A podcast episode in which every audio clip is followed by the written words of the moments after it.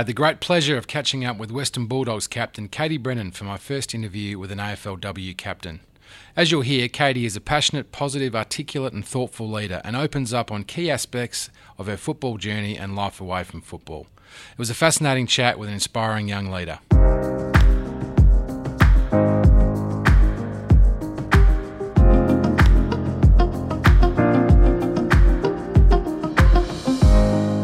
What a treat it is to be speaking with Western Bulldogs A F L W captain Katie Brennan today here at A F L P A headquarters. Katie, welcome and thank you. Thanks for having me. How's your off-season been so far? It looks like you've been doing a bit of travelling. Where have you been? Yeah, it's been it's been great. Um, just coming back from a, an ankle reco, so I decided to head over to the U S and Mexico and just have a little bit of downtime and get a bit of sun over there. All so right. We did New York, um, Tulum in Mexico, um, L A, Palm Springs and San Fran. So it was nice to see some sights over there. Trip of a lifetime? It was, yeah, indeed. It was. Um, I've never been there before and it's always been on my list to, to travel over to the U S and um, it's always good to get away in winter as well, just to break it up. Yeah, nice. Um, just before we, we started recording here, you were telling me about your ankle uh, surgery and you've obviously been in rehab and recovering there. How did you fit that in with your travel plans? Was that was, was uh, your rehab part of your travel? Yeah, well, initially we were meant to go in April just after the yep. A F L Women's finished, um, but I had to get the reco done, so we just ended up changing our flights and luckily we weren't organised and we hadn't booked any accommodation yet, so um, it fit in really perfectly. Um, I was out of my boot probably uh, four weeks before I head o- uh, went, went over to um, the U S, so um, in terms of rehab I was able to walk around and, you know, when you're on holidays you just cover Ks looking yeah, yeah, at yeah. sites and um, and doing it all, so it was it fit in really perfectly. Yeah, good. I'm going to talk a bit more about your injury a bit later on. I, I wouldn't mind going back to the start here in terms of where did football begin for you? Yeah, for me, um, football was always in the blood. So both parents were Victorian, um, and I used to come down here a lot because a lot of our family lived here. Um, so from Queensland originally, and um, it's not really a, I guess, a traditional sport in Queensland. I was always the the young girl who, like many um, of the stories you hear from A F L Women's, you were that, that young woman who um, would always carry a footy around, um, would always kick with the boys, and there weren't many girls to, to sort of join you on, on that venture. But um, I loved it uh, from the very first day I picked up a footy, and I always played with my brother Paul in the backyard, and we just used to pretend that we were on, on the M C G, and yeah. um, I used to kick with him for hours, and then when he got bored and went inside I would kick against the trampoline and just sort of um, still pretend I was out there. So that's where it all started. um, I continued to p- the pathway through with the boys up until yep. um, under fourteens, and then I really um, well, we all pushed for having a youth girls league in Queensland, and yep. um, was very fortunate to be a part of that first year, um, and then played open women's when I was about fourteen or fifteen. Yep. Um, and then my mum was living in Victoria at the time, and I came down and I trained um, and did a couple of sessions with Darebin and um, Asta O'Connor, who um, is from Queensland as well. I sort of grew up, um, you know, playing, not playing football with her initially in those early days, but playing open women's with her. And when she moved to Darebin, she sort of said, come down, and Loz Arnell was there, Daisy Pearce was there. So there's a sort of a, a star-studded team in Darebin, and, and all of the idols that I yep. looked up to since I was a young girl. And Um, yeah, I was hooked. I did a couple of sessions there and just absolutely fell in love, and, and then decided a couple of months later that I would um, move down to, to Victoria and try and um, pursue my footy. And at that time, A F L Women's wasn't even a, a thing. It was just more the uh, playing in the National Carnivals, and that was the, the pinnacle of footy, but it's, um, it's come a, a very long way. Some big names there. It's no wonder that Darebin have, uh, have been so successful. So I, I want to just touch on, uh, now that you've raised it, playing with the boys. How how did you go there? Were you, you know, were you one of the better players? You know, do you think that's been good for your development to get to you where you are today? Yeah, I'm all for it. And a lot of young women um, sort of uh, with my journey asked me, you know, should I keep playing with the boys or should I go to the Youth Girls League? But I I think I got so much from playing with the boys, and, um, you know, it was the first year of the Youth Girls when I was uh, back home, so the, the competition wasn't very strong in that sense, and we're always fighting to get numbers on the field, and you would end up playing a full field with, you know, nearly like tennis sides. You end yep. up doing a fair bit of running over um, over the pitch. But um, it was a, a really fantastic journey, and I had some really great um, young men that were sort of around me and um, welcomed me into the team. But yeah, you, you can't help but say that you were one of the better players of the team. And, yeah. um, you know, at that time you you were forced to play in the youth girls, and you just had no idea why. You, you knew that you're a girl, and, and it had to happen. And in hindsight, it does have to happen. But I was just so... That was one time where I was really just mad at footy, and I just I hated it. I hated having to give up playing with the, the boys and, and move over to the youth girls. Well, I think one of the... the really positive outcomes, I guess, of A F L W is there's this increasing talent pool mm-hmm. now, and I'm really keen to get your view on A F L W two seasons in. What are your reflections so far? Yeah, it's um, it's been one hell of a journey, and um, you know, it, it is going from strength to strength. It's a, um, it feels like a slow burn at times, but then at, at other times it does really feel like it's growing um, quite quickly, and especially with you know expansion teams coming in and um, big decisions being made, but.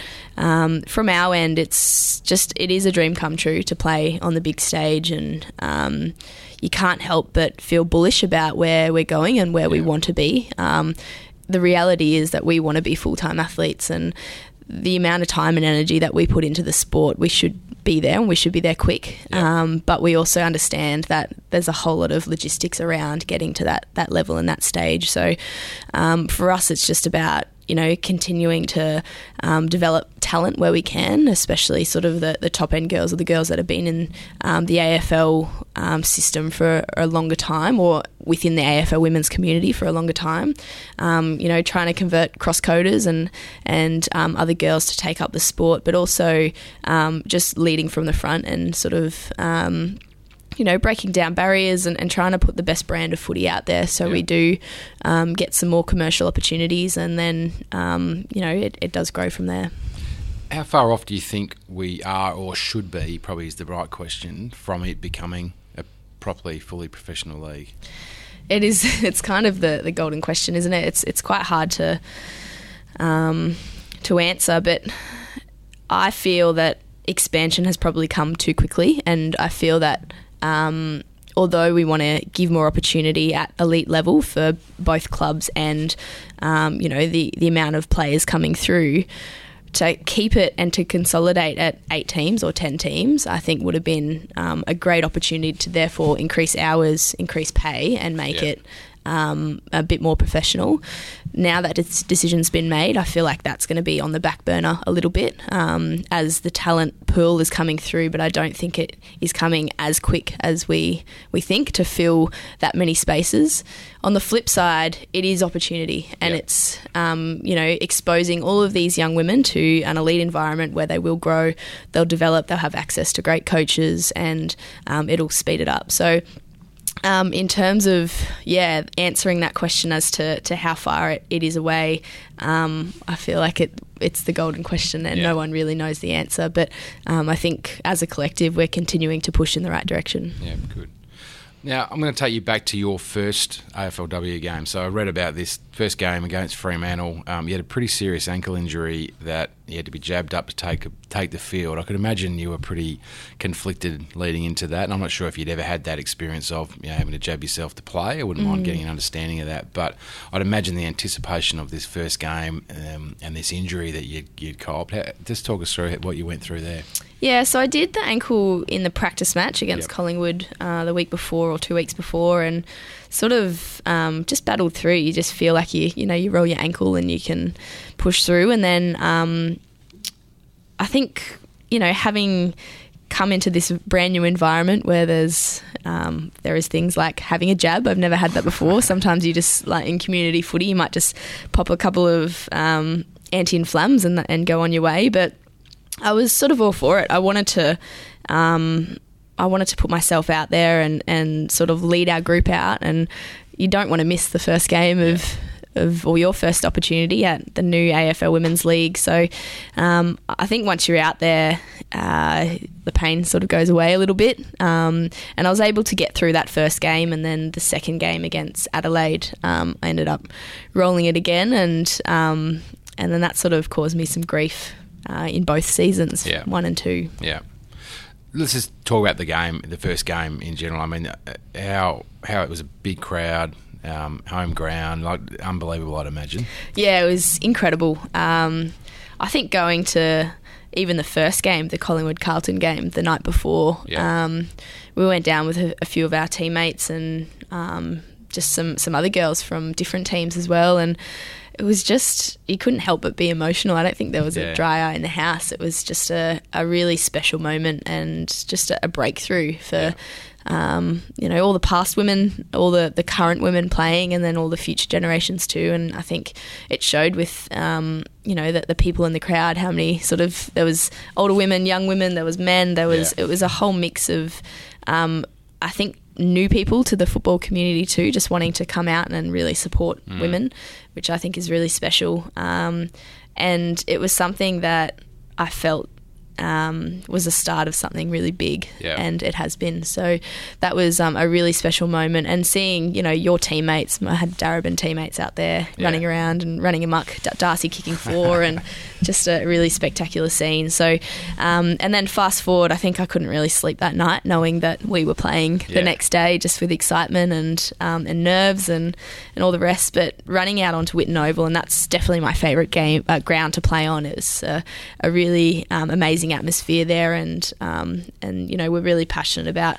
um, the people of the West and yep. um, all of our supporters. So it was um, yeah, it was really just a, a dream come true to to run out in. in Western Bulldogs colours, who um, you know, have been pioneers of, of footy along with Melbourne yep. uh, to start those exhibition games. But um, yeah, it was a, a really special moment. Mm.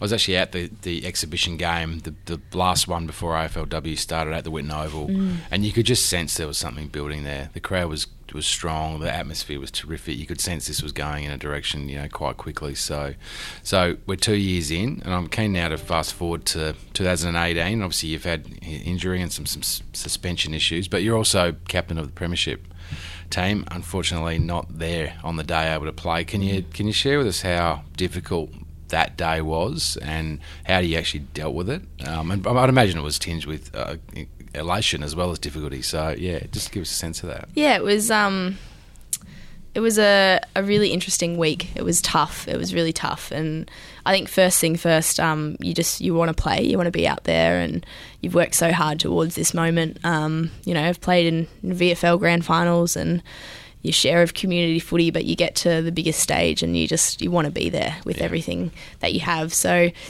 um yeah, it was a really interesting week, um but then, you know, when the decision was made, and and when um and even throughout that week, I guess um that, that Wednesday night at training, um so the tribunal was on the Tuesday, the Wednesday night we had training, um I just for me, it's always team first. It's always about, um, you know, what's best for that for our group. I was still trying to be really outward in terms of um, I had sort of this this personal issue going on, but I really tried to, to make sure that I was getting around our girls, that, you know, everyone was feeling prepared, um, feeling confident about us going into a really big game, and um, I guess just doing a, a job that the captain does, or that a leader does. And um that Wednesday night was, was just regular training for us. We yeah. were were up and about. I couldn't help but have everything in the back of my mind. But um, I think, again, once you get out on the field, you just sort of you think footy, and mm. um, and the passion of the game just sort of takes over. Um, and then sort of the Thursday night, when it was all confirmed that I wasn't able to, to play, um, and there was more sort of the commission hearing and, and all that, was um, was happening. I guess that was a, a you feel isolated in a sense. Um, I had so much amazing support from um, not only my, my teammates, but everyone at the club, and uh, lots of people from sort of the outside that you, you really trust and respect. And um, and then you you sort of you have to switch back into game mode and just mm. think, you know, I'm not out there, but what is my role today? Um, What am I going to do to help get our team over the line? And, you know, all you want is to, to win a premiership, and whether you're a part of that or not, on the day out there wearing the jersey, um, I still knew that, you know, this whole journey um, was a really sort of a really tough one for us. We had lots of injuries along the way. Um, we also had, you know, many amazing times and when so many breakthroughs for our team, such as Brookie Lachlan kicking seven yeah. against Carlton and, and some really incredible individual efforts, um, but also some really great team performances that um, we just had so much belief in our group that we could we could mm. win it on the day. So for me, it was just about, um, you know, being a leader on that day. And for me, um, Bob Murphy was a great um, role model in that respect. And although different circumstances, um, I really modelled myself off him, and um, and also just sort of went within and and um, and thought about how I wanted to be um, perceived and how I wanted to to feel on that day. I think yeah. you could go back into your shell and um, not be a part of it and sort of sit back in the stands, um, or you could just go along for the ride and and think, um, you know, what a, an amazing opportunity we have, and um, and the fact that I could still be a part of that was really, really special. So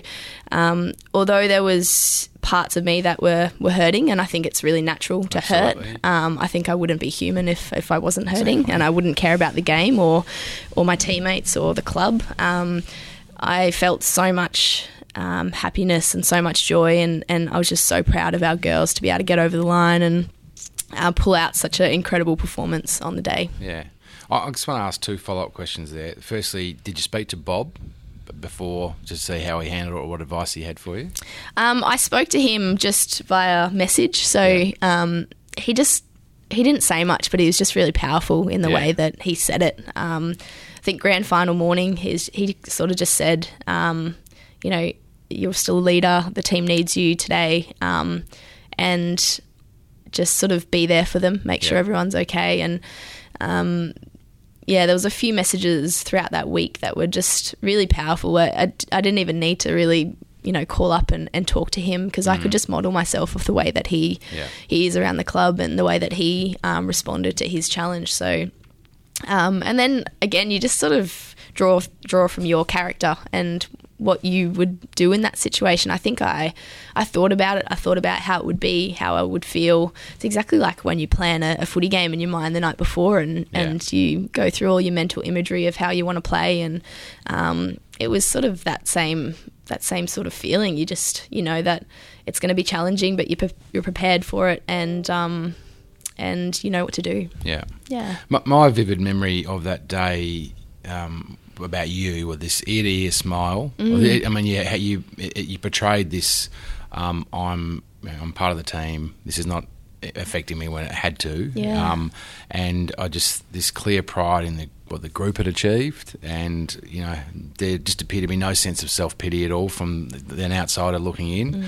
and the great moment of you pulling up your and the jumper underneath. Is that? I mean, we've sort of gone through how you were feeling in the lead up, but is, is that how you felt on on the inside? Yeah, it's funny. It's it's completely how I felt. Um, I don't think you can you can fake it. Um, you know, I was so stoked that day. I was so happy. I was sitting with you know Izzy Huntington in the one of our young guns who um, just sustained a you know a season end- ending injury as well, and the rest of our girls. There was nine girls who weren't picked for the game or were injured, and we all had our jerseys underneath. Yeah. So, you know, that's something that we all did together. We chose to do it. Um, we were all smiling. I think, you know, we were once that siren rang, um, even Izzy, she was only, you know, a few months post-surgery, she was running out on onto the ground, and I was trying to hold her back, um, hold on to the reins. But we were we were absolutely stoked, and we were riding every bump with them. Um, and you just do it in a different way. You're just not out there, and it's hard because you can't you can't directly impact them. Like I went down and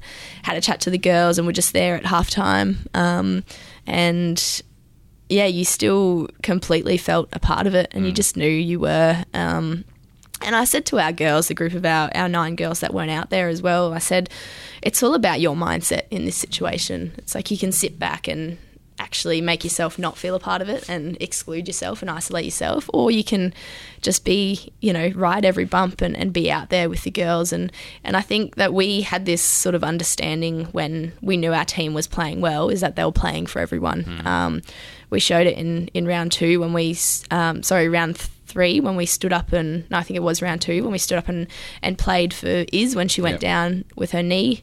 Um, you know, round one, Daria went down with her knee and everyone just lifted, and yeah. it's sort of the spirit of the Bulldogs and, and mm. what we have. Um, but on the flip side of that, I think your team or the, the girls that we have – Um, they made all of us feel a part of it as well, mm. and um, it didn't matter if you're wearing, you know, a jersey out there on the day. We were all wearing the jersey, and we were all wearing it with pride. Yeah, mm. awesome. The, what what we are here to talk about mainly today is leadership. Yep. Uh, and about your leadership. I, I'm going to start with, what is leadership in your opinion?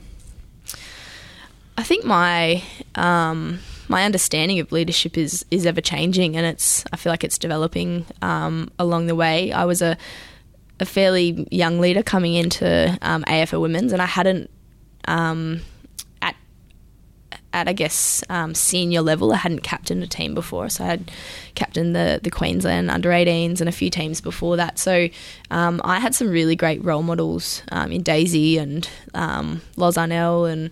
You know, some of those um, older leaders that I was able to look up to. Um, so for me, leadership is all about um, first things first, leading by example, yep. um, and making sure that, you know, out there on the field and with all your preparation and your rehab and, and everything, you're just ticking the boxes and you're really setting a, a prime example for everyone else to follow.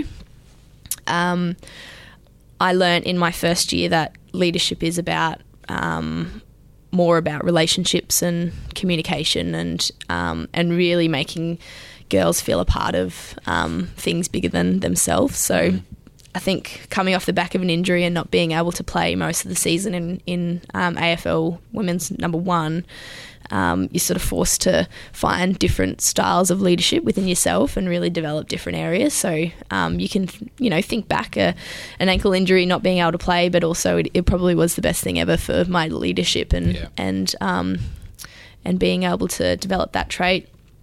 Um, and then this year, one of the things that we added to our Um, our group was just vulnerability, yeah. and we sort of modelled ourselves a little bit off Richmond and what they did, and um, you know, the discussions that they had um, throughout their group, and we really got our girls to open up, um, and we learnt different sides of them. Um, you know, we had jokes, we had um, really tough emotional times where, you know, we were all sort of in tears, whether it was our, our pre-season camp, um, which was more of a, it was it was a mental camp, it wasn't yeah. a physical camp, um, all the way through to our training sessions where we would go through, um, we call it our, our three H's, and we would sort of um, talk about our heroes, our hardships, um, and our highlights in our life. So I think really encouraging the group to to open up and be vulnerable, and first things first, you have to be vulnerable yourself and mm. be able to, you know, say that you're not okay in this circumstance or you're struggling with your injury, um, and really reach out to the group, because I think sometimes leadership can be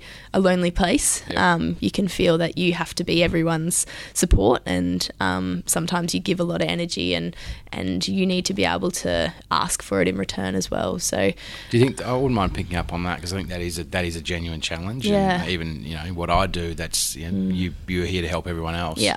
So um, it sounds like you've you've gone and asked people, so which is interesting. I wouldn't mind just sort of mm. picking up how you got to that at such a young age. That's, that's a really mature thing to be able to pick up on, yeah. and then how that was received by your teammates and coaches, et cetera. Yeah, I think um, for me, I guess, you know, owning a business as well, um, being a leader within a group, and then um, you sort of have to, you get to a stage where it gets quite overwhelming, and I think going through injuries both years, um, it got to a stage where it was overwhelming for me, and you just, you know, you felt support, um, but you actually had to sort of stand up and, and reach out for it. So the people that were really great for me was Deb Lee. She's been amazing for our group. Um, you know, developing connections and, and just the growth of our our collective, um, but also just to lean on, and, and she's a great mentor. Um, so I really sort of, um, I used her a lot and sort of just caught up for coffee or had a chat with her every now and then.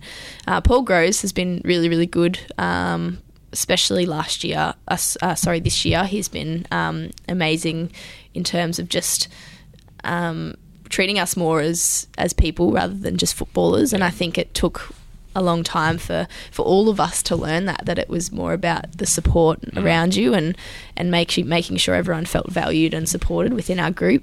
Um, but then people outside of the football circle as well. Um, I think going, you know, along your way, you develop a, a little circle of trust, whether it's family and friends or mentors. And um, I really relied on, on those people um, to sort of, you know, level me out or help me through yeah. tough times. Um But then the last thing was sort of opening up a bit more with teammates too. So, um, you know, within the team, you're, you're close with everyone, but you have a couple of people that you can really trust, and yeah. um, talking to them was great as well. Yeah, I mean, vulnerability is very much, I've, I've talked to a number of the leaders so far, and this is something that a lot are now starting to embrace. Yeah. I wouldn't mind, just in your words, what do you think the core benefit of vulnerability is? In, in what what is it doing to your football club? For us, it's understanding, um, understanding someone's um, experiences, their journey, um, and and also it gives you a snapshot of, you know, what's happened to them and why they are the way they are, yeah. um, which I think just unites a group and brings them a whole lot closer. Um, you know that, you know, person X might have had some um, some troubles growing up, or might not be as confident, and this is why. Yeah. And so it just it creates more conversation as well. Mm. And um, you know, we've got some some really quiet girls, we've got some really loud girls, and that's the beauty of football. Um, you've got so many different personalities, and I think one of our key things is was our vulnerability, which led to um, the ability for everyone to just be themselves. Mm. And I think you are definitely more happy when you can just be yourself, and yeah. when you're um, when you just trust in yourself. Um, but also it, it sort of, yeah, brings everyone together, knowing that we've got all these different, we call them colours, all these different colours adding to our group, and just painting painting this picture or this masterpiece that um, you need all these different colours within a, an yeah. organisation or a group. I think it's really important. Yeah, really good. So two years of captaining um, a, a, an A F L W side, but as you said before, really this is your first crack at captaincy. Is there anything that you've done as a leader in those two years that if you had your time again you'd do differently? That's a really good question. I think perhaps in my first year um, I tried to take it all upon myself, yep. and um, I think you just... And I wasn't playing at the time as well, which made it even worse. I was, you know, sitting in the coach's box each week, and we weren't winning games. Yeah. We weren't, it definitely wasn't as successful of a season as it was this year. And I just, um, you know, I think if you ask most, if not every girl in the A F L Women's, you ride every bump, and it's quite a, an emotional journey because it's so high stake, and, yeah. you know, every game matters. But I just felt so responsible for everything, and I think that was um, something that I really learnt, was just to share the load. And um, I did a lot of sort of research over um, the time period, like the V F L season last yeah. year, where we sort of were in between two A F L Women's seasons. And um, and one thing that I really learnt was that leaders create leaders, and yep. the more leaders that you have underneath you, Um, the better your team is going to, you know, stand up in, in big moments, or the better that they're just going to operate in a way, and you don't have to feel responsible for um, for everything. Mm. So it was quite overwhelming, and um, I think to be able to work through that and to change that um, has been big. But I think, you know, along the way you just learn, whether it's you've said something or you haven't said something. I think, um, you know, I learnt that Um, one of our girls got quite upset when I forgot to just mention, you know, something about maybe her not getting selected, or it, it sort of just slips your mind because you've got so much going on yeah. um, in your world, and you're trying to worry about everyone. And, and um, but that was, again, something that you just learn along the journey, that everyone needs to feel included, everyone needs to feel supported and, and a part of, of what we're working towards in order to buy in, and in order to for the whole team to, to work. So... yeah, there's certainly lots of bits and pieces that I've learnt, but I think taking it upon your, your shoulders and trying to do it all, it does not work. Yeah. Well, what about, I mean, you've sort of touched on um, you know, the lessons you've learnt. Are there any sort of, as you, you seem to be quite introspective in that you're, you know, you're able to look at where you're at, self-aware, and I'm going to share some feedback that some of your teammates have given me about you in a minute, but that self-awareness, are there weaknesses that you think you've got as a as a leader that you've identified and therefore you've made changes? Yeah, I think absolutely, um, constantly, and you're always sort of questioning how Um, not questioning, but probably analysing how you're going about things. I, I tend to think that I'm a, um, the way I lead is similar to the way that I play footy, and in that every performance that you've you've had, you come off the ground and you sort of analyse what you could have done better, um, what worked, what didn't. So, um, I guess for me, um, yeah, there's so much still to learn, and um, you just sort of hope that you are doing a good job in every, you know, every challenge you face or um, every interaction you make, and building those relationships. But for me, when I first started, I think I had the mindset of I want to be the best player, and that doesn't necessarily make the best captain. Um, it doesn't. It's just not a, a great recipe. Um, I think that you can be a great player um, and a great captain, but do sort of the um, play in, play a captain's game. Yeah. Um, So learning the difference between that and getting some good feedback from that as well, probably more so from my mentor who knows me quite well, and um, he challenges me a lot. So that was really important for me to, to get that balance and just know that um, you can't always be inward. Um, sometimes you, you – most of the time you play better footy when you're not focused just mm. on solely on your performance, and – Um, I reckon that's something that I've really tried to change, whether it's you playing a role for your team and not sort of, you know, playing the position that you want to play. I'm always saying that I just want to be a midfielder, but they always put me in the forward line. But, um, yeah. That's where the glory is, isn't it? Yeah, exactly. But, um, yeah, there's there's definitely lots of things that um, that I'm that I still need to learn, and it's just the journey, the journey yeah. of, of leadership um, and the journey of football. Yeah. So I will go to where what, what I your teammates told me, and I spoke to a few of them, but the the, the things they called out about you is that you lead by example, mm. that you're passionate, that you're positive, you're a great role model, you're driven, you're very self-aware, and, and you're caring of those around you. Do they resonate with you? Yeah, I think they do. I guess it's the things that I um, I try to do in everyday life, and I think that comes across um, authentically in leadership. Um, positivity, I love that that one was thrown in. I, you sometimes yeah. cop flack because you're too positive in a way. Like um, that's happened before where, you know, someone's just said, you're just too positive. Like what's wrong with you? But I think that's just, it's something that I learnt from a very young age um, from my, my dad, and um, that there is always a positive in every single situation. Like I look back at missing the grand final, and there's positives in that. Yeah. I, it was so uncomfortable, but I, I just grew so much as a person, and um, you look at, you know, the, the challenges that we faced as a group, we grew so much, um, and in order for us to win the grand final, we had to go through those challenges. So um, I think, yeah, to to hear that um, that I'm positive and that I'm caring, I think they're probably um, two of the big ones for me, and then I think leading by example just sort of comes naturally, but um, it is about, yeah, really sort of getting outside of yourself and getting to know your group and your girls yeah. um, on an individual level, and um, and that's how you sort of get buy-in and, and get everyone working towards a common goal. Yeah, good. You, you touched on mentors a couple of times. Can I ask you about that and, and the role, I guess, in, and you, you tell me what you want to tell me here, but the role in helping you develop as a leader through that?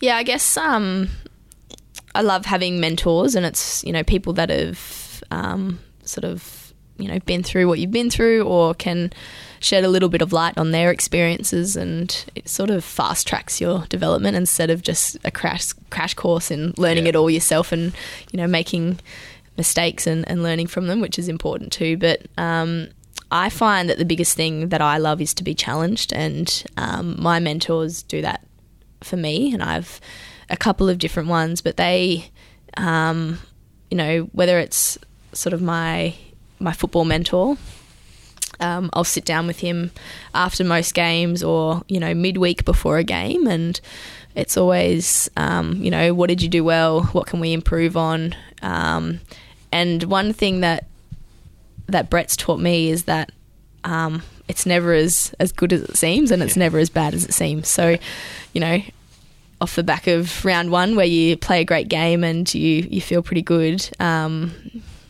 good game. Well done. Yeah. It was it was good. You could have played better. I know in myself that I could have played better as well, but, um, you know, to have that sort of level and then the next week you might not play or live up to your expectations of yourself, and it's it's okay, you'll get another chance. So that's a, I think it's really good feedback, um, and it really does level you out, but also um, the way that he sort of um, challenges me too and sort of picks up little bits about my game and um, as a both as a, a player but also as a leader as well, um, I think it is really important because you can't see it all, and if someone's observing you and you really trust them and they're um, you know, they're important to you, then they're going to give you honest feedback um, for your best interest and for yeah. you to grow and develop. So um, you definitely take it on board. Um, but, yeah, I think those mentors are just um, they're really, really important for, for growth and development so that you don't get stagnant and stay yeah. in the same position. I'm interested now on, in a sort of team perspective. Like, one of the things that the A F L male teams do is they review everything, mm. review you know, training sessions into games, et cetera. Now, you, you guys have got this interesting dynamic of uh, it's, this is part-time yeah. and most of the girls are working, studying, both. Um, do you do that to the same level? If so, can you just give us a bit of a sense of, you know, you've played the game, what does review look like? How do you do that on a team basis and individually?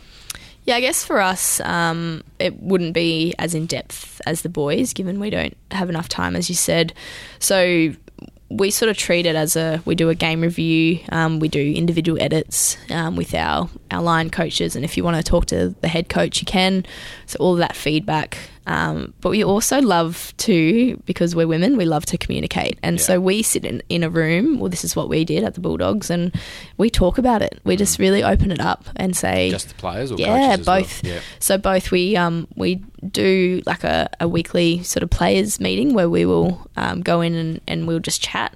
And whether it's, you know... Um, analysing the game, analysing training performance, even individuals. Some sometimes we sort of, you might need to put the heat on someone or, you know, pump someone up or congratulate someone. So it's sort of our, our little safe space where we can be vulnerable with each other, and um, you can give praise and you can sort of give, um, you know, um, areas for improvement as well. And, and that's where we find that um, more people can step up and have a bit of a voice, um, which...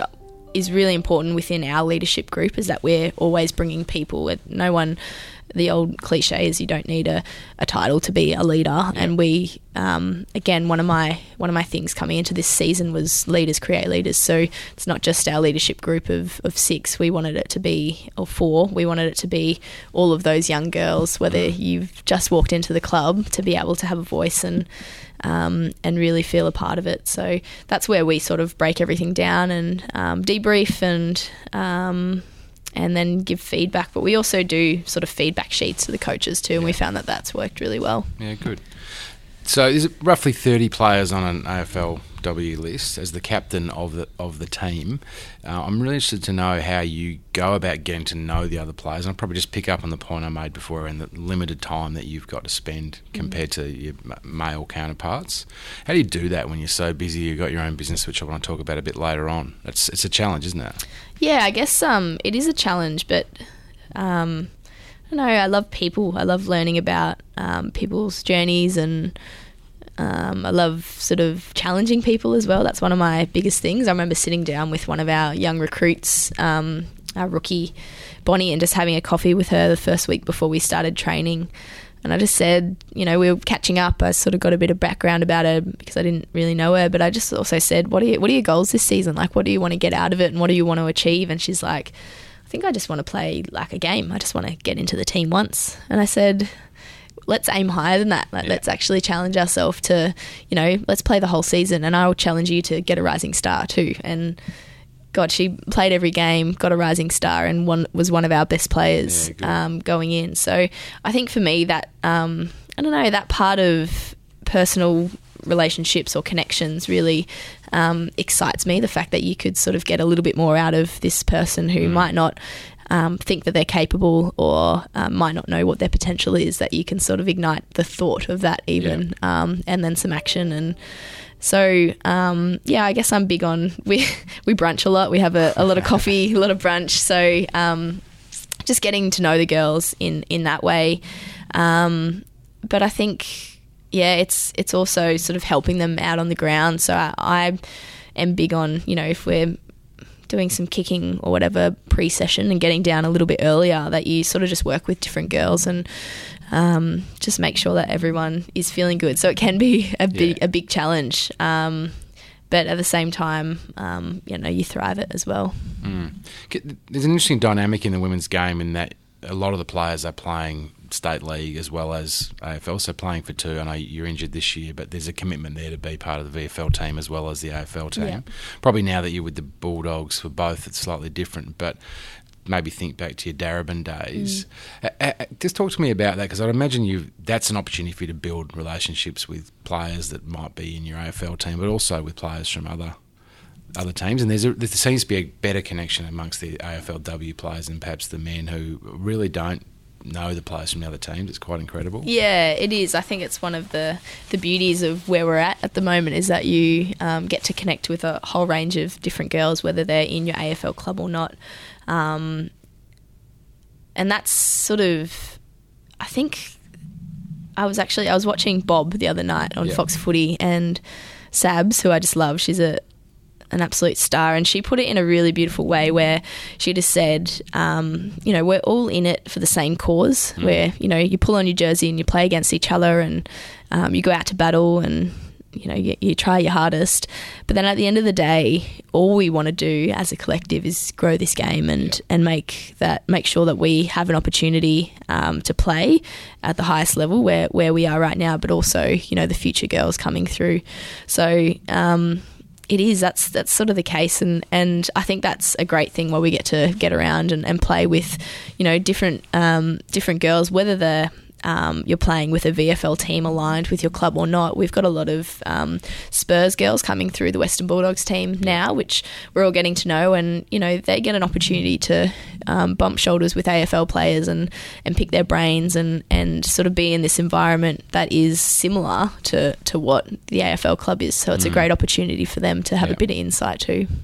That, that's a really interesting point just around the um, this sort of bigger picture view of where the competition is going. And I mean, you know, I'm interested in your level of sort of real awareness about you guys being pioneers. You know, this is an incredible time, and mm. in some respects you guys are, are um, sacrificing for the next generation mm. in many respects. What's your sort of feeling about being this pioneer group? Is it pride? Is it excitement? Is it, geez, I wish I was coming ten years later? What, what are your thoughts on it? No, I think... Um I think it is. It's it is pride. It's um, it is excitement.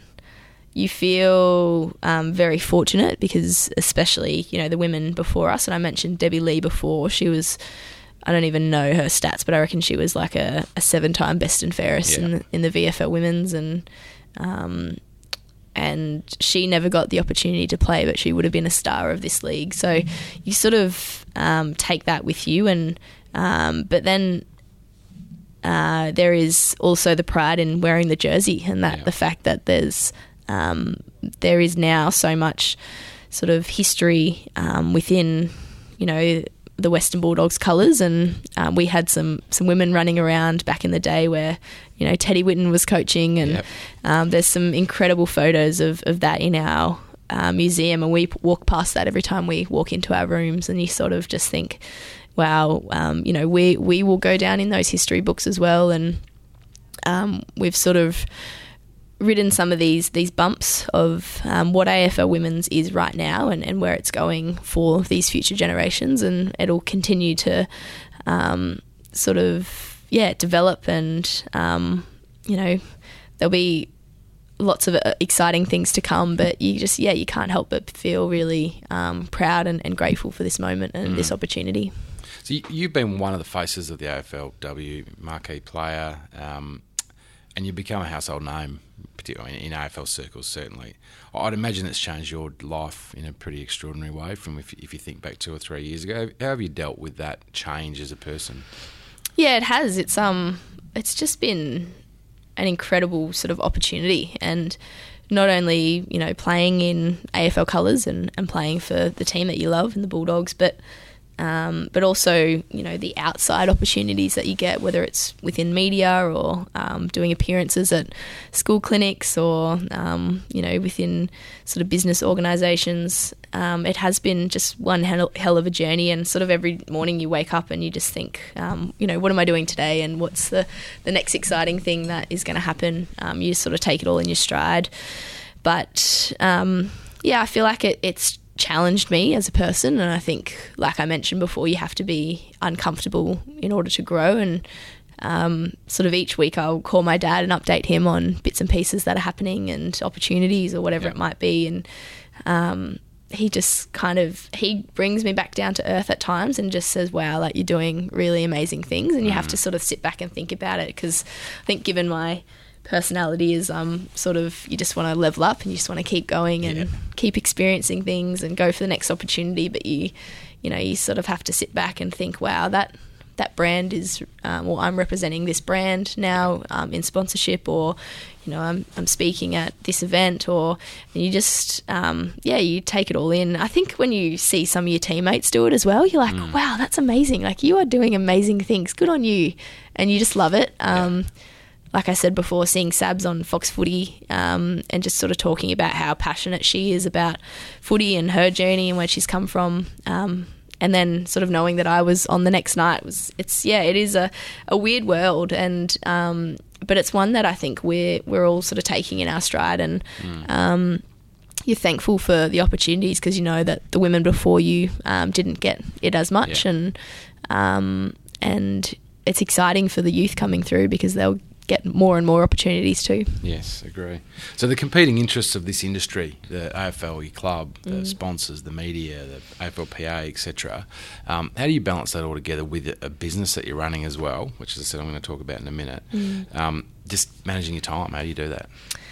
Um, it's always, I think you would know, most people would know, it's a, a constant juggle, and you're always experimenting, and um, for me, I just like to, depending on what time of year it is, so I sort of flip my priorities as as the women's season gets closer, and at the moment I sort of um, am less of, of a footballer because I'm not training full-time, and I'm just sort of in my recovery mode and my rehab mode, and I sort of flip more into the business hat and spending a bit more time at the gym and and perhaps doing some more appearances here and there um, when they come up. Um, I sort of love the... Um, the nature of it. It's very um, it's very different. You're yeah. always doing something. I'm not I'm not in the gym every single day, which I love. I'm not at training every day, which I love, and yeah. you know, you're not always doing appearances, so um, it's very mixed and it's varied, um, so it, it is it does stay interesting, and and but in order to sort of manage time, I think scheduling and just like locking everything in um, the previous week, um, making sure that you are spending enough time in different areas. And I think that has been a, a challenge for me, is that, you know, when you feel like you're probably doing too much training and not um, spending enough time in the gym, you sort of feel, oh, I should be I should be here, not there. And yeah. um, I think that is a struggle for a lot of us, um, given that, you know, it is still semi-professional, but you want to spend every moment yeah. watching footy, Um, you know, looking at edits, um, training in the gym, kicking the footy, all that sort of stuff. Um, so you, you have to remember, you know, the balance there. But I've always been big on not putting all my eggs in one basket too, and I find that, you know, being at the gym balances me. I get to, I find that, you know, football sometimes is a bit of a selfish pursuit where you're sort of putting a lot of time and energy into your body and yourself, and um, in order to get that balance, I love giving back and sort of, you know, teaching others about my life experiences or the game, um, and just having that balance, and then, you know, getting away and having some downtime too, I think is really important. Mm. Just learning that sleep is, is king, um, and making sure you get enough of that. It's not many, there's not enough hours in the day at times, but, um, and also just, yeah, really looking after yourself, because you, um, you can't give if you don't, if yeah. you don't look after yourself. So let's just touch a bit further on, on the business. So you've got your own gym, and I'll give it a plug, K B Performance in Coburg. How's it all going, and is this what your plans are post-footy, or is this just one of these things that you're talking about that, you know, is is an interest? Yeah, I think um, it's going really, really well at the moment. I've sort of built it up to a, a level now where about um, just over two years in that I'm not taking every session, which was a big goal for me in order to, um, I think as, you know, the hours of footy go up and the more that I sort of dedicate to football, I need to be less at the gym or less hands-on at the gym and actually um, not coaching as much. So building a great team around me um, was really important, and that was sort of one of the, the first um, steps in my Um, I guess in my business plan to to build that um, in order to sort of, you know, step back and, and yep. manage it all from a view. Um, and that's been, it's been a really interesting sort of journey. I really love it. It's um it's definitely a passion for me to, um, we've got a, a football academy, but we also do sort of um, general public side of things as well. Um, And it's so rewarding. Um, you get to sort of work with those young girls who might have just, you know, missed out on Vic Metro or yeah. um, who are just, you know, youth girls coming through. And um, we've had three or four girls um, drafted from, from the gym, which has been um, just a, an amazing journey. We've got girls at the National Carnivals now. We've got T A C girls. So there's a whole level mm. and a whole range um, of of sort of talent there. And my biggest thing is that you get to impact them as people. Um, yeah, it must be re- very rewarding for you. Yeah, it is. It certainly is. And I think, you know, you as a young woman, you go through sort of different um, different stages and different periods, and that's where um, having strong role models is, is really important. But role models that you can actually, you know, reach out to and, and ask mm. for help for yeah. from. Um, you know, we've got role models on the big stage as, as you know, the, the A F L women's girls and girls from different sports. But um, within our community, you know, we have some drafted girls. We've got some V F L girls and some T A C girls. And then we've got girls that are ten years old trying to, you know, go through that pathway and, and get to the A F L if that's what they wish to do. So they've got contact and they can sort of talk yeah. to each other and mentor each other. And it's a, a really beautiful space. Um, so, yeah, I think for me going forward, um, coaching isn't really my thing. I don't yeah. think I'll I'll go into coaching.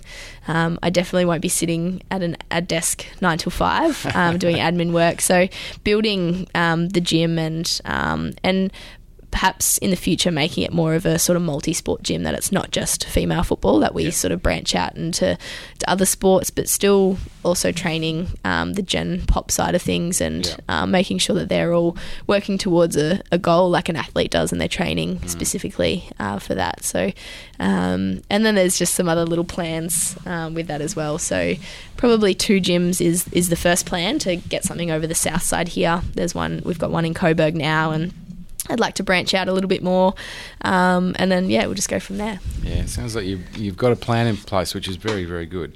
Oh, this is a question I've asked all the captains, and I'm, you actually straddle, I guess, two things here. So what do you think business leaders can learn from an A F L captain? You're an impressive group of people, and um, not all of you, I think, grasp just how advanced you are from a leadership perspective mm. and what you know, and you know, you've clearly demonstrated that in this discussion. What do you think business leaders can learn from an A F L captain?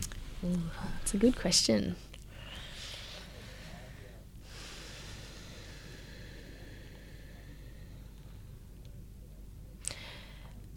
I think that um, I think you mentioned it before, at times where um, sometimes business leaders might feel that they need to do it all, and that yeah. they sort of, you know, they might be the head of a an organisation, and we've Um, we've said that it can often feel like a an isolating place, um, and perhaps they don't lean on their their leadership team or the next level of of you know um, their their company or their organisation within um, to to sort of help them and to spread the message culturally. Um, I know that you know some.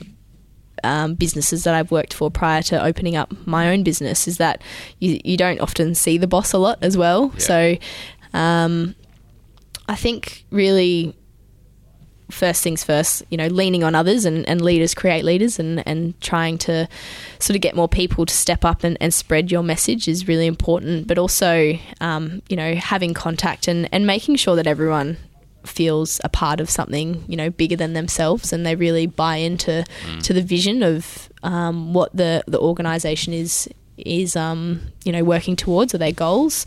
Um, and that just really puts everyone on, on the same page. It's sort of like a team when you know that you're working towards a, yeah. a common goal, um, and, and making everyone feel included and a part of it. Yeah, good answer. I'm um, going to switch tack a little bit here and just pick up a couple of things about you personally. Yeah. So we touched on at the start, travel. Um, you've I've gone through your Instagram page, as I said before. you're, you're an avid traveller. Mm. Um, favourite destination so far? Ah, oh, it's a hard one. I think um, I really loved New York. There was something about New York where it was it was busy, but it felt relaxed at the same time, and everyone. You just wanted. I wanted to know what everyone was doing. I was so inquisitive as to, you know, people walking around, and it was the middle of the day on a, a Monday. It's like, are you meant to be at work? What are you doing? What's your profession? So I found that that was um, that was a, a really incredible place, and I think, you know, every every street you turn down, you want to take a photo because it's just that sort of New York style. Um, and I just really loved it there. So I think, you know, even post-footy, I was talking about perhaps living there in the future and um, and really exploring that side of the world. Yeah, very good choice. Now, on a serious sort of personal note, you have spoken before about the battles you had as a teenager with an eating disorder, and I don't want to ask you about that specifically, but I am really curious as to what made you want to share such a personal story, given the courage that must have taken?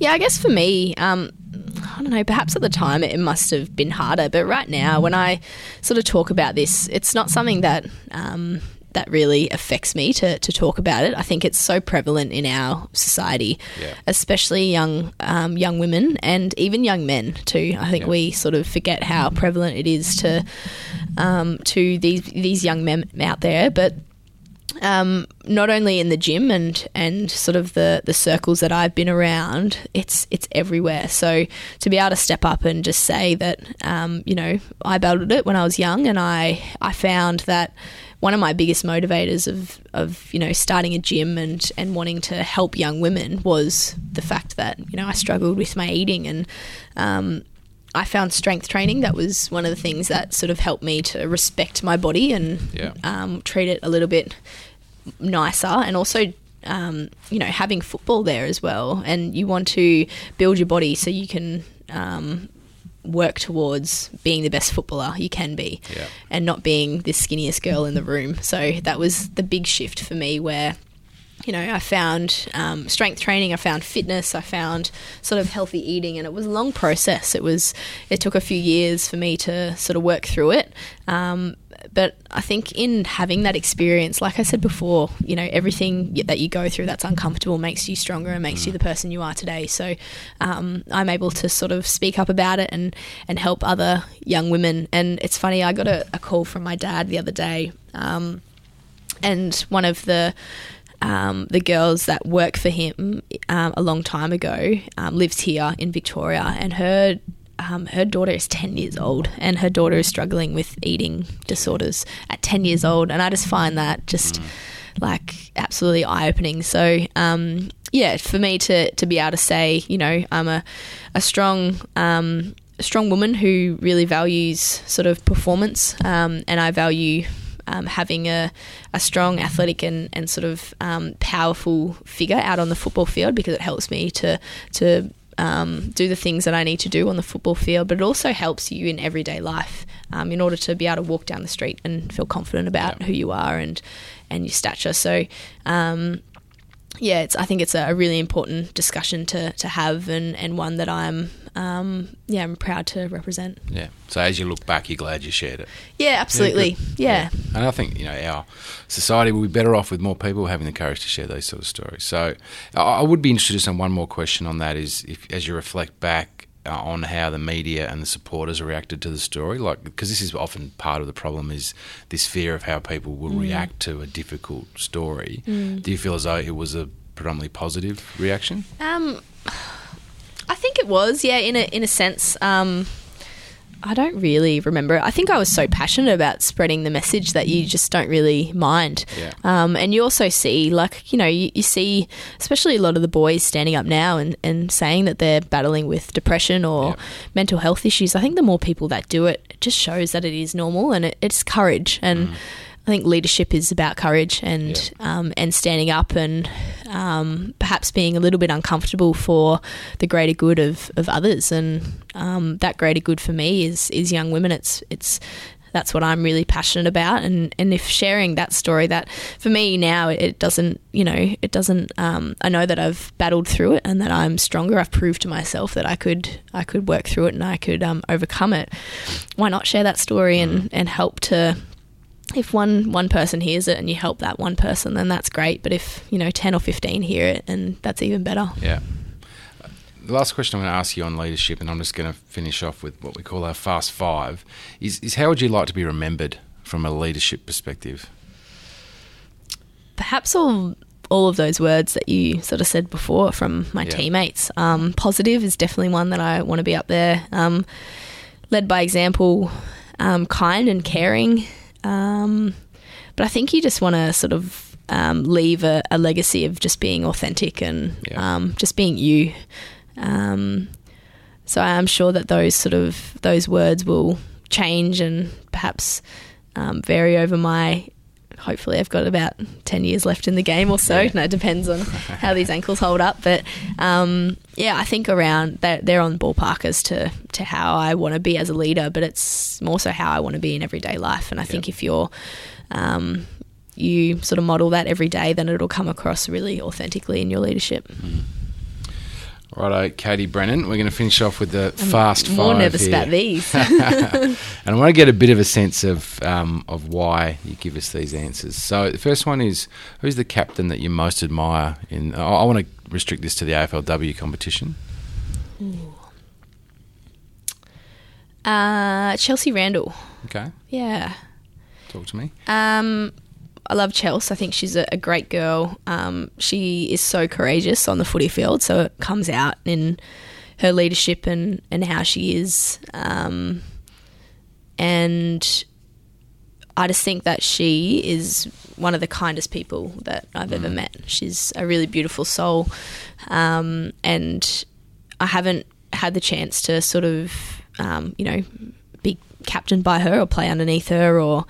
Um, or play with her, but I just think the way that she goes about it and the way that her girls speak about her and um, just sort of even my friendship with her, it's um, it's really special. So, yeah, she's a, a great leader and um, I think that she's one to sort of model yourself off. Mm, great answer. Who's the player you most admire in the A F L W? It'd have to be Erin, Erin Phillips. Yeah. Um, I think she's a... a really special player. Um, she sort of, I don't know, I feel like she's got that um, dusty vibe about her that she could just sort of step up and, and do any, anything and everyone sort of, um, you know, has to have eyes on Erin when you're playing against her. She's usually that top player that you, you know, you talk about through the um, the opposition analysis. Um, but I just love that she's come from, she's had, you know, a football background. She's come from an elite level sport, from basketball. Um, she's authentic. She's her. Um, and um, she's a, a really beautiful person as well. So I, I think that, yeah, she's a, a top footballer and um, she's, I really admire her. You might get a call from the uh, Adelaide Crows recruiting department here. Um This is going to be interesting now. The next question I've got for you. If you weren't playing for Paul Groves, which coach would you most like to play for? Ooh. Um, God. I think probably I had a um, a few interactions with uh, Mick Stanier before, well, um, last year and, and the year before, um, and just sort of being around him and the way that he sort of... Um, conveys his messages to his girls, and I think he's a, a great coach and a, a great leader. So um, not that I would move anywhere else. I love the Bulldogs, but I think he's um, yeah, he's definitely someone that um, that would be someone to yeah work with. Good. Who's your funniest teammate? Funniest. It'd definitely have to be Bonnie Toogood. She's um she's a character. She we had this um. a bit of a competition throughout the season, and it was who could um, scare the other person the most, and there was a bit of a, a count going on, but she would just come up behind me and just absolutely scare the shit out of me in the locker rooms, and I would nearly fall over, and it just kind of kept on going on. Plus, she would always draw me pictures and put them on my locker. She would say decorating my locker, but I'd say she was just a little vandal trying to... What sort of pictures are we talking about? Oh, just she Can would just draw us? draw anything. I had this... um. Last year I went to Bali before the season and I just had this little um, like cut on my leg from the ocean there, and this whole story eventuated about me having a worm in my leg and a parasite, and then so they all called it Trevor, the little worm. But she would just always draw this worm in these funny little photos, and we just, I don't know, we had a few little jokes going on, but she's just the life of... Uh, along with there's a you know a lot of funny girls within our group, but she's sort of the life of the party, and she's um always smiling, and she's always yeah she'll always drop a, a little joke within the group. So yeah, you yeah know, she's need a star. To have that, don't you? Absolutely. Right, last question. What advice would you give to an A F L W captain about to embark on her first season in charge? That's a good question. Um, I think it, it would just be the lessons that I've learned, and I know I've got many lessons to learn going forward, but um, not trying to do it all yourself, trying to have a, a really good leadership team around you, and, and leaning on them to um, to help you with, you know, leading the group. Um, knowing that it will be uncomfortable and that, you know, you'll be faced with whether it's um, tough conversations or tough decisions or... Um, you know, making decisions on behalf of the group, um, but just backing yourself and, and having trust in, in who you are. I think sometimes in leadership you can question yourself a little bit mm. at times of um, whether it's, you know, um, hardship or feeling uncomfortable. You, you sort of question yourself, but think of it more of as like a, a self-analysis, which is a really healthy thing. It's not questioning. It's more about just, you know, analysing whether you did the, make the right decision or, um, you know, you're you're going along the right path. So that would be a big one. Um, but also just having fun with it. And I think sometimes you just got to take your captain's hat off and just think that, um, you know, you have this responsibility and um, you've got to you live up to expectation, but you also are just a human. And yep. that's where the vulnerability comes in, where it's really important to open up to your teammates and, and not feel isolated. Um, but at the end of the day, you're just, you are another player on that team, and um, you have... Again, you've got these things that you have to worry about, but going out and playing football is what you know how to do best, and, and you usually do that when you're having fun with yep. your, your group of girls. So, um, yeah, that would be one of my advice to a great, young leader. Great way to finish. I've got to say I was really looking forward to today's chat, and when I've been having these chats, just as a finishing comment, I'm, I'm constantly – I shouldn't be, but I'm constantly amazed at just how mature – you guys are as leaders of football clubs. It's it's wisdom beyond your years, and you know, you've given this a lot of thought, leadership, I can tell. Mm. Um, and I really enjoyed you know, hearing your perspective on it. So thank you, Katie, uh, for coming in. It's been great. Thanks for having me. No worries.